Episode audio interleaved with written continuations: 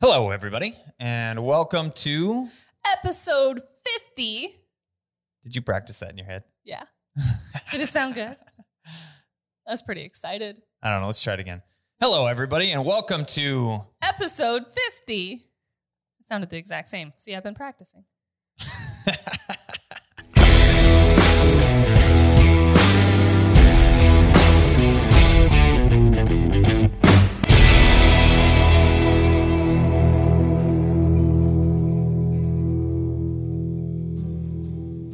We want to welcome you to this week's Yawa, which I was waiting for you to say. Yawa, episode 50. Bah, bah, bah.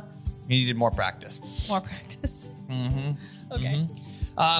And we have a couple really fun things to talk about. First of all, we wanted to open with just a little email that we had received recently. And it's really fun to get things like this, and we want to share it with y'all.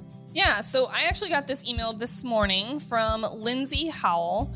And we don't always get emails like this, but when we do, it makes us feel so good and happy that we're able to help people. So, hi, Kat and Ethan. I just wanted to reach out and say thank you. I stumbled across your videos when I was scrambling to learn everything I could about whelping puppies for an incoming pregnant foster I was about to take in.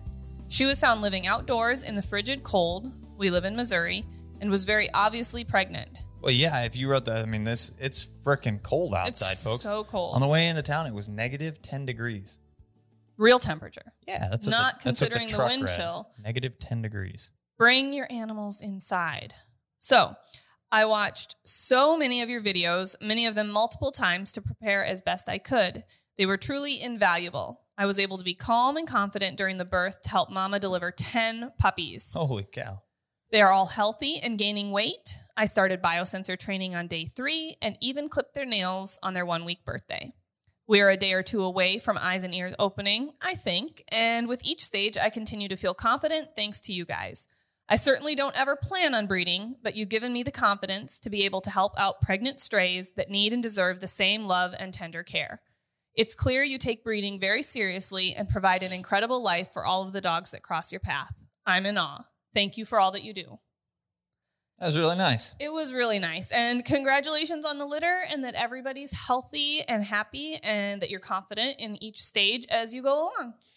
Yeah. In case anybody was wondering, we actually have a playlist that show from the preparing for whelping a litter to the actual entire whelping process. The video is really long. We had a few complaints about that, but we wanted to show an entire whelping process in its entirety. And an entire in its entirety. Good words, Ethan. But I think the video is like an hour long. It's a long video. It's about an hour some long. Parts, but it does show giving birth to 10 puppies. It was actually Breezy's litter here. Yeah. Going on a year ago now.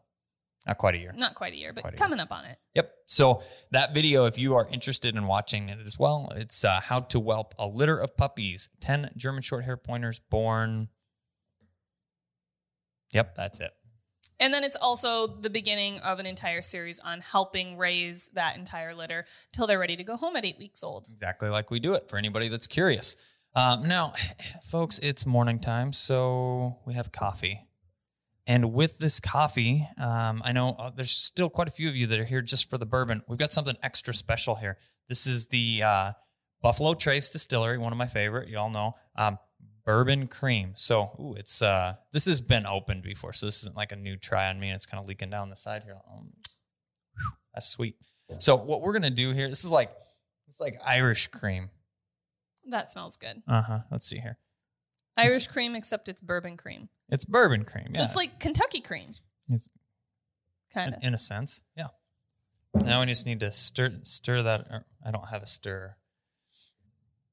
Want to use my straw? That would help. Okay. There you go. I see you were well prepared for this.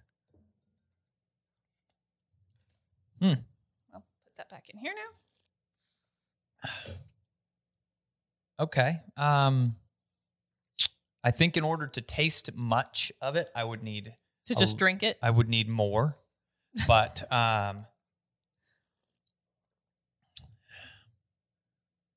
it's sweet, folks. It's a cream liqueur type of.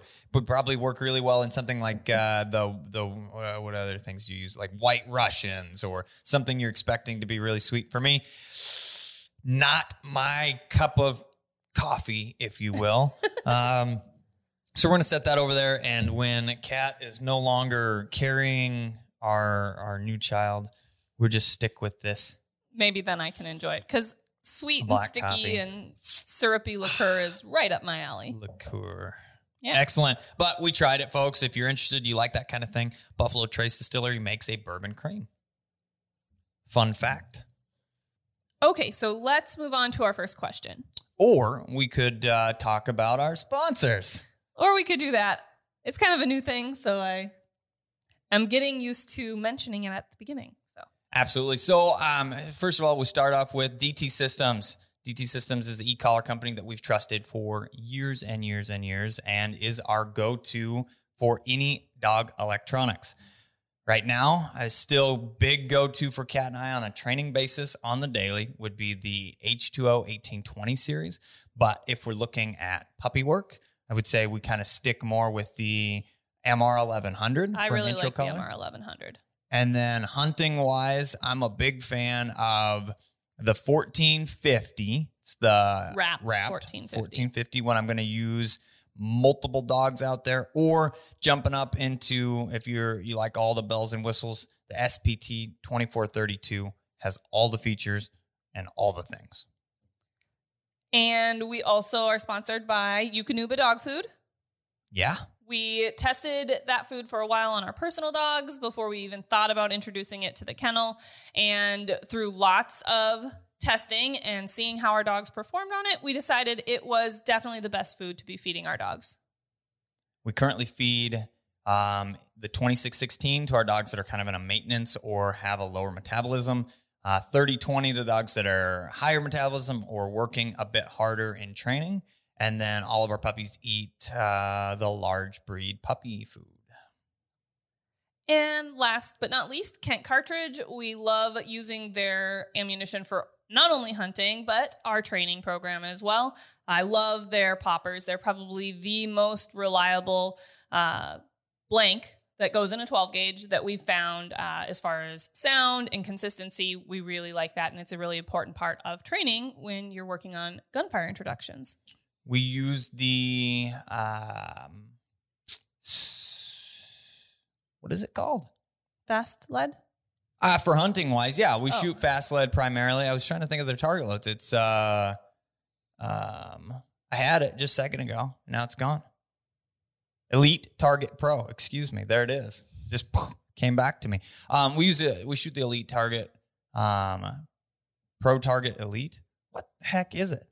Elite Pro Target. That's what it is. We're going to go with that anyhow, folks. Fact check me. Go to their website. Check some info out on shotgun shells and tell me if I was wrong.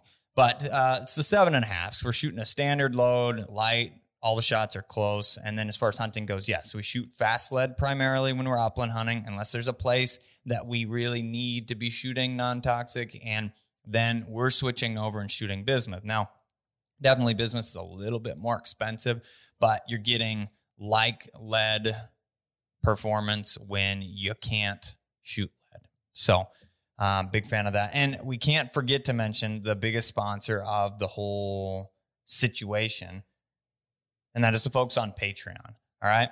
Everybody that is a patron or is considering being a patron, we want to say thank you to you as well. And you guys are the ones that help purchase the equipment, help make this better, help us to be able to continue to put more time, effort, and energy into creating more videos for you. So now that we've thanked you guys, which is a super important part of this podcast and our Yawa videos on YouTube, now we're going to answer the first question. Let's do it. So first question is from Angelo Icomini, which I am sorry if I mispronounced your name. Yawa question. I have a 5-year-old GSP that I have spent a tremendous amount of time with. We have trained, hunted, and guided. Now I also have an 8-month-old that I'm super excited about. My problem is I have tremendous guilt when I leave the 5-year-old home to train and hunt the pup. How do you manage dogs without feeling like one dog is getting left behind? So that's a really good question. And all of our Yawa questions come from YouTube and come from the comment sections in YouTube. So if you have a question, ask it by saying Yawa question. They're really easy for us to search and find that way. Absolutely. It's awesome that you're talking about this specifically in the sense of feeling bad, leaving the older dog behind, because a lot of times it's the opposite. We hear it all the time. It's like, it's just easier to take the older finished dog, and that's not going to provide the experience that that young dog needs. Now, granted, depending on the type of hunting you're doing, hunting them together is possible. But then if the older dog is overshadowing the younger dog, you've got to give that younger dog the opportunity to shine on its own as well. So I don't think we're the right people probably to ask about this 100% because we have quite a few dogs. Yeah, and it is a balancing act because like Ethan was saying, you need your young dog to get out there and gain the experience and gain the training so that they can become like your 5-year-old is, just easy and enjoyable to take hunting and not having to constantly manage them. But they have to get there and we have to put the time in to get them there. So giving them those one-on-one training sessions and one-on-one hunting opportunities so that they can learn on their own is great. But having a dog that's 5 years old, that is more experienced, has the training, is also a really good opportunity for that young puppy to learn from. They can watch how that other dog hunts a field. They can watch how that dog interacts when they're, working scent. And they can learn a lot from that older dog.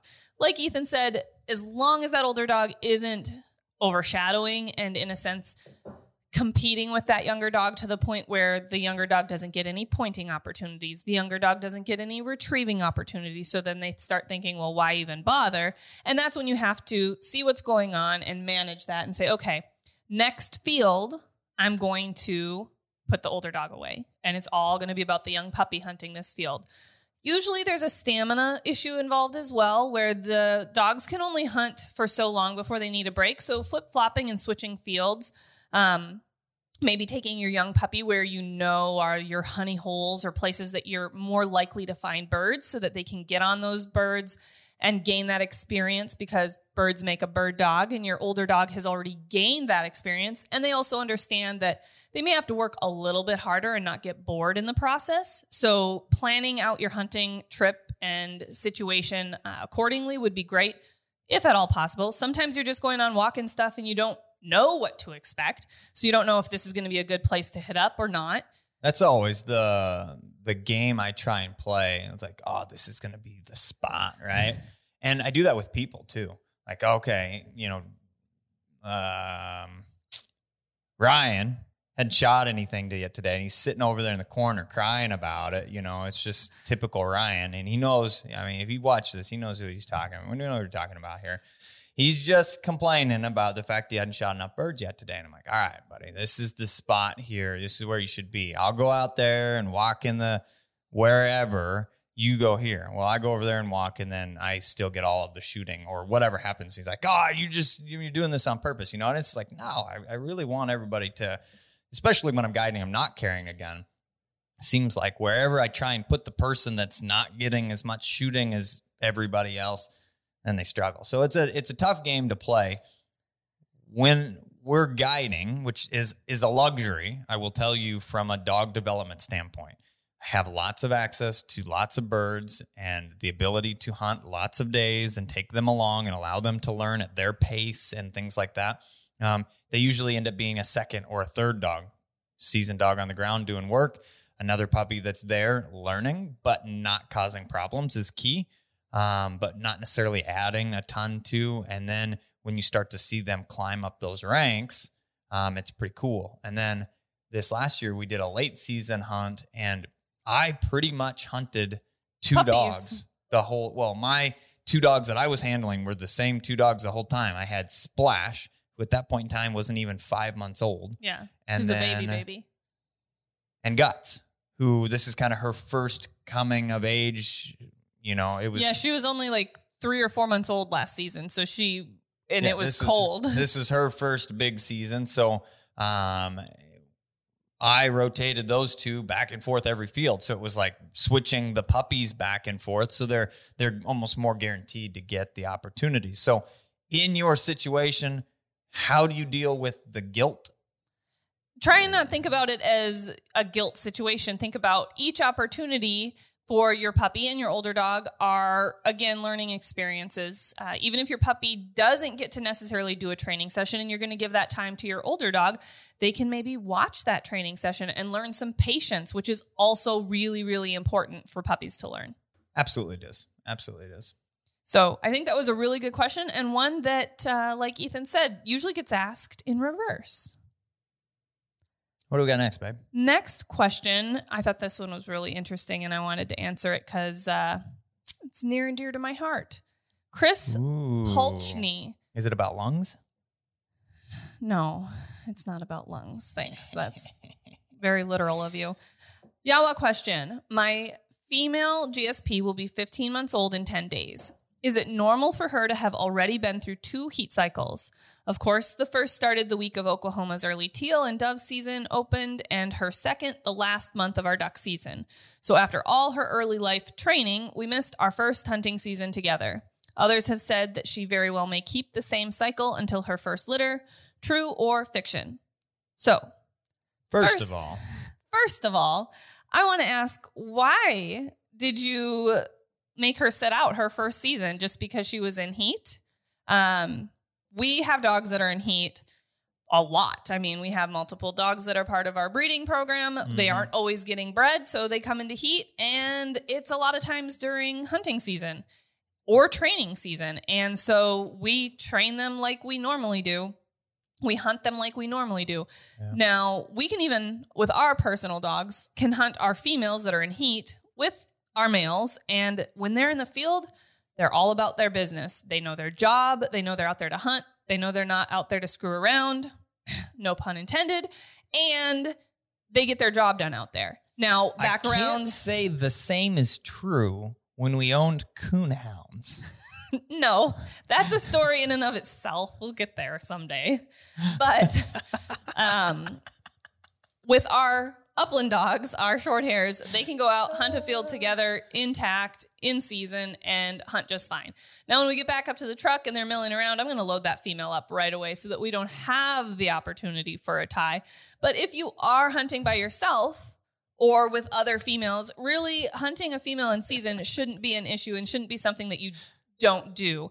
I know that as a woman and having heat cycles or menstrual cycles, I definitely didn't stop doing things just because I was in heat.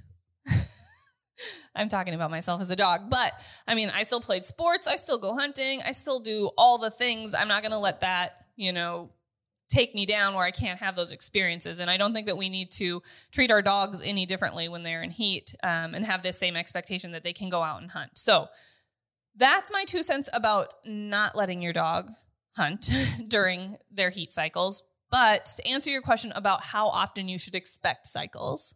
Yeah, it's different for every dog. And the difference really comes into play with, I've seen some dogs start cycles as early as 6 months old.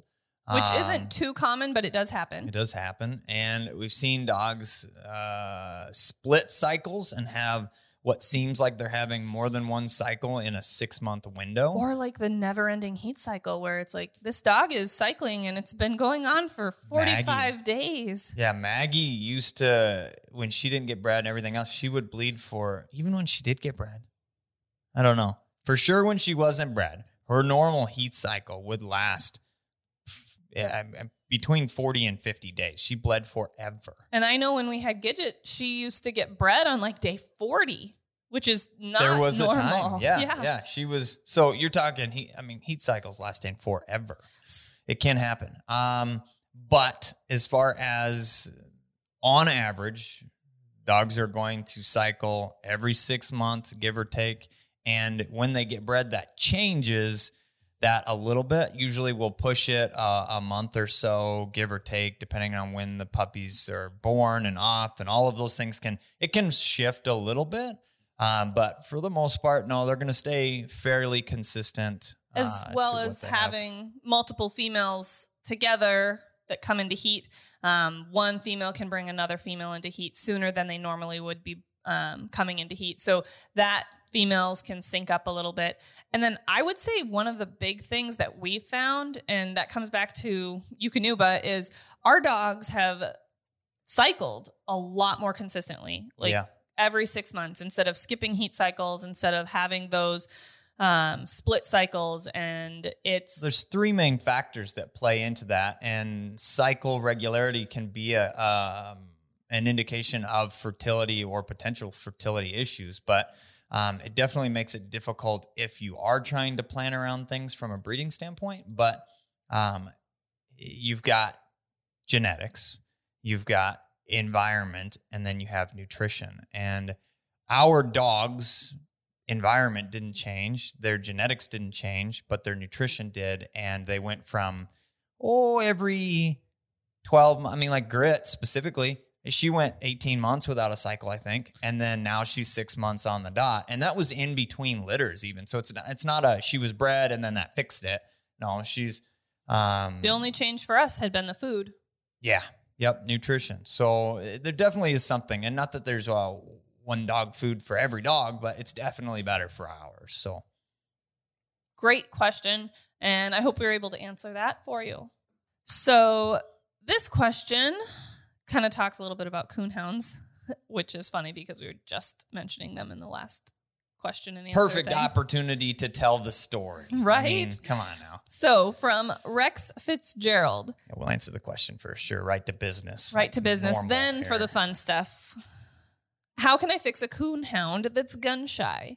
She's 1.5 years old and will run a track and tree, but if I don't tie her before I shoot, she gets startled and leaves the tree. Any ideas? How strong is her fight? That's what I want to know. How much does she... So there's going to be... We'll talk about a few things of this, but this is a question that, if anybody that's watching that has questions that haven't got answered or anything else, you can reach out to us. And we mentioned this a little bit as far as Patreon and patrons and who that is. You can actually reach out to us at patreon.com/standingstonekennels, where we answer questions on the daily, because there are so many that come through. We don't have time once a week to answer them all. So there may be some more parts that are involved into directly helping you through this, but we need to find a level of distraction to pull the dog's focus and keep it on something and not paying attention to the gunfire. And then once they're over that a little bit, you can teach them that the gunfire itself is in direct correlation with this exciting thing that you've built all this drive and desire around. And then they almost get excited about the gunfire in anticipation of what is to come. And I know when I ran coonhounds, and this is a little bit different depending on the guys that are running. If you're running from a trapping standpoint, it's not trapping, but if you're running from a harvesting standpoint, let's go with that, not a trialing standpoint or night hunts, you're probably going to be shooting more coons to the dogs, where if you're just running in the off season, you can't legally do that. Right. So, or if you're training or if you're at events, you don't actually shoot to the dogs. So you're going to have to be in a situation where you can actually shoot coons to the dog to probably help this, but then trapping a coon and utilizing it from a fight standpoint, because I know that my dogs really got off on that. It was like total flip of a switch, especially Duke and Rage. They were coon fighting sons of guns. They hated their coons. Yeah. It was Rose. She'd be always on the outside bouncing around. She was the biggest, dopiest one we had. And she would 10 to 1 tree a possum over a coon any day. And I didn't care because I wasn't competing. So I just shot the possums to her as well, whatever. Have fun, Rose. You're just doing your thing. And it's more fun to tree something than it is to tree nothing. So, but all of that being said, we need something to pull the dog's focus and build that excitement and drive for that. They then can almost ignore the gunfire that is actually happening. And the nice thing is it's only a 22. Those are kind of introductory style calibers. Guns, which we don't recommend rifles because the sound is sharper. It's different than an actual shotgun pop, but it's not much more than a 209 primer. It's right. Not much. So, or the blanks that we use in the DT Systems dummy launchers. Those are 22 blanks. They have a little. Those are way louder than a 22 rifle, rimfire rifle, I would say. I mean, you've shot a 22 without earplugs in. It's been a while. I try and protect my hearing. I mean, it's not a whole lot more than that. It's a, there's a little pop to it, but it's not much, where that dummy launcher's loud. Yeah, and it may be the location of the barrel compared to, you know, that the location. Pistol too is louder than a rifle would be a lot of times. So we digress a little bit, but long story short, we're having a debate, but it's okay. 22 caliber rifle isn't a whole lot in the grand scheme of things to get over, but we need to utilize something, and training coon would probably be a good opportunity for that. You know, it's... I was going to say, similar to how we utilize birds when we're using them for gunfire introductions for our upland dogs. We build that drive and excitement for that bird that they're focused on and chasing down and wanting to retrieve, and then the gunfire gets introduced. And it doesn't even have to be a fight situation with the raccoon. I mean, you've got it in a cage. Dogs are pumped up. Get another dog with them. They're both barking at this cage, ar, ar, ar, ar, trying to get to the coon. The coon's going... and making horrible coon noises. And then off in the distance, pop. And then as long as there's no attention given to the noise, pull that in that session, good dogs, and then bring it in again and bring that noise closer and closer and closer to the point where you can pop as you're incorporating that into a training session. So really good question, but I think we still need to share our coonhound hunting breeding story. Oh my goodness. So Rose, who was not my favorite coonhound in the whole world, but she did produce some really And she sure was puppies. Sweet. Yeah, she was sweet. She was in heat. And we got a short time and window and had some friends in town. I'm like, nah, we're running the dogs. So we dumped them out. I mean, we do it with the dogs upland hunting all the time. Yeah, it's a totally different game, though. They run off 200 to 800 yards, and they're just in the woods by themselves. Well, in the dark. Wow, chicka, wow, wow. Pretty soon, Duke was treed, and Rose was on point. According to the tracking caller. And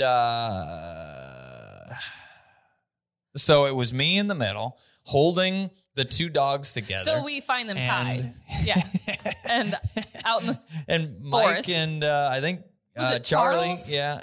It was with us, and he had one dog and he had the other dog, and I had the dogs in the middle, and we carried them out of the field tied, and then had a litter of coonhound puppies. A litter of 10 coonhound puppies. And Mike got to raise them. Yeah, that was all Mike. Yeah. All I know is, but they came back for a little period of time, and dang, they're noisy. Yeah, noisy go figure, huh? They just barked and barked and howled. Yeah, it was... They were very cute. It was an experience. If I just had to have puppies, they were cute. I mean, I think they were cuter than short hair puppies. I think they were cuter than short hair puppies. I actually said that a couple times. I mean, personality-wise, they're not little faces. Yeah, they're just cute. They're super cute. Mm-hmm. But it was definitely not a plan to have a litter of coonhound puppies that happened in the middle of the night, tied one fine evening hunt. So. Oh, my goodness, no. It was an experience, though. All right. Do we have another question? Yeah, we have one more that I really want to answer, because this one is actually really interesting, and I think that we'll have a little bit of conversation between you and I about answering this one. A battle of wits. Sure. From Michael Paulitz, plus it was seconded by Lola the Silver Labrador, that said, I want a response to this too. So... do you guys ever experience regression or slippage in dogs' responses to cues during specific developmental periods in the dog's life? For example, acting like a teenager and blowing off recall cues that used to be super reliable when being let out in the backyard. So this is a really good question, and there's lots of things that we can say about this. So I'll let Ethan go first, because he probably doesn't have as much to say about it as I do. There's a long answer, which I believe that y'all are going to get here shortly. And there's a short answer. And the short answer is yes, 100%. Especially with versatile breeds and short hairs and other dogs in the similar category of that versatile-ishness. I can't stress this enough. As much as we breed cooperative, easy to handle, family companions, whatever, they are still bred to be independent hunting animals. And as that confidence and independence grows, you go through that cycle. It's like training and the puppy kind of relies on you and is excited. And then you hit that window where they're like, man, I'm real independent now, or I'm starting to gain that independence. And then your level of training and cooperation goes back down, and then you put more time, effort, and energy into, and then it goes back up. I mean, and still you reach a point where there is a balance. You're not going to reach the top with every dog or every situation. Some of them more independent, less cooperative than others. But what it comes down to is they are what they are. Now, if you take a different breed to the situation, let's say some of the other dogs that we've worked with closely would be Labrador Retrievers or English Cocker Spaniels, or the other ones are all kind of versatile-ish, and I would see similarities, maybe a little less from some of the, I don't know, Baroccos or Spinoni. Some of those dogs are a little more close working, a little more reliant, a little more cooperative. But Labs, Cockers, they have an extreme level of cooperation, desire to please, things of that nature. And you don't lose as much. I would almost say reliance too. Yeah. On the handler. They're bred to be reliant. Yeah, for sure. So it's different. Yeah. And that's definitely something that I wanted to mention is people ask us or say this to us all the time. My little 9-week-old puppy is doing so great with their clicker training. They are coming when I call, they're sitting, they're getting on their dog bed. I had this the other day. It was like, yeah, 9 weeks old is the exact. It's like, we've got it all done. Now what? I'm like, oh, just wait a week. Just give it another week. And then like Ethan was saying, that you get to that peak point and then you kind of regress because your puppy, who has come to a new environment that is relying on you for meals and training and comfort and confidence, mm-hmm. is now coming into their own a little bit, where they're going outside and feeling more confident, exploring their new environment and sniffing things out and listening to mom and dad, who might have a treat, become less important because these things over here that I want to sniff and chase and check out become more important. So you get that treats. It's been there, done that. Yeah, exactly. So it's not as valuable as what they want to be doing for themselves. So you get that little bit of regression, and that's where doing different training techniques that we talk about with people all the time, of generalizing training, making sure that your puppy's going to listen, not just in one specific training session in one specific room of your home. Move that training session to a different area. Make that training session last all morning, where you have your treats and your puppy isn't necessarily listening. They're doing their own thing, and you can still say, hey, now would still be an important time to listen. Mm-hmm. So you can keep building on that and changing the way that you're training. And then when you get to the point where you've generalized all this training, your puppy's doing a better job, but in those even higher distracting situations, they still want to do their own thing because they're independent, they're intelligent, they have curious minds. That's when we say, okay, now puppy is ready for collar conditioning. Because that way we can reinforce those behaviors that we already know and hold them accountable in those higher distracting situations. Yeah, absolutely. The other side of it that comes into play, and this is something that is a little bit of a side note, if you will, is you mentioned the level of reward, essentially. And I think that this goes, I mean, it goes hand in hand with what we're talking about with regressions, or, the puppies kind of fall. They're pretty sweet and pretty low key to begin with, and they kind of move into this teenager stage where they're running through the house, destroying things and biting you and fighting harder in your nail trim sessions or your, it's primarily nail trimming. So they start fighting back, pushing back a little bit more, or they're picking things up and running away from you because they've now learned that for the last month, essentially, you've taken everything, or 2 months, everything they're not supposed to have that they're interested in, you take away from them. And what that comes down to is we talk about a lot. Well, you need to take something away and switch them. And like we do that, we give them their bones or we give them their toys, and they just don't want anything to do with them. Well, it's no longer a high enough level of reward. They have access to those things all the time, and they're like, man, I could care less if I have this toy. I want something new, something exciting, something different. We see it with our son as well. I mean, oh, he's got the same toys he gets to play with on a regular basis. Well, if you put a couple toys away for a while or put them in his bedroom, then he wants to play with those specific toys up in his new bedroom, or he wants the new toy. Or if you get a brand new toy, that's super exciting for a while. And then it kind of loses its luster a little bit. Yeah. And you fall back into that. I would like to go back to this toy for a little bit, or I need something else new. And when you can cycle them or provide an edible type chew, which we do this pretty regularly too. It's not something we talk about all the time, but it's something that we get out really high value treats, if you will. A lot of times like the smoked bones or something. And from pork chomps. Yeah. Yes. Yep. The ones that are on our website are the ones that we're primarily using, and they'll get that for 10 or 15 minutes, right? Not every day they're getting another pork chomp for as long as they can chew it up and whatever else. And we just keep feeding those to them, or they get this bone that they've now, like even an antler chew, the dogs love those right off the bat. But if they lie around, they're like, meh, antler chews. Yeah, not as big a deal. But this really exciting, smoked bone comes out for 10 or 15 minutes, and then it goes away. And the next time you get it out, super excited for it again.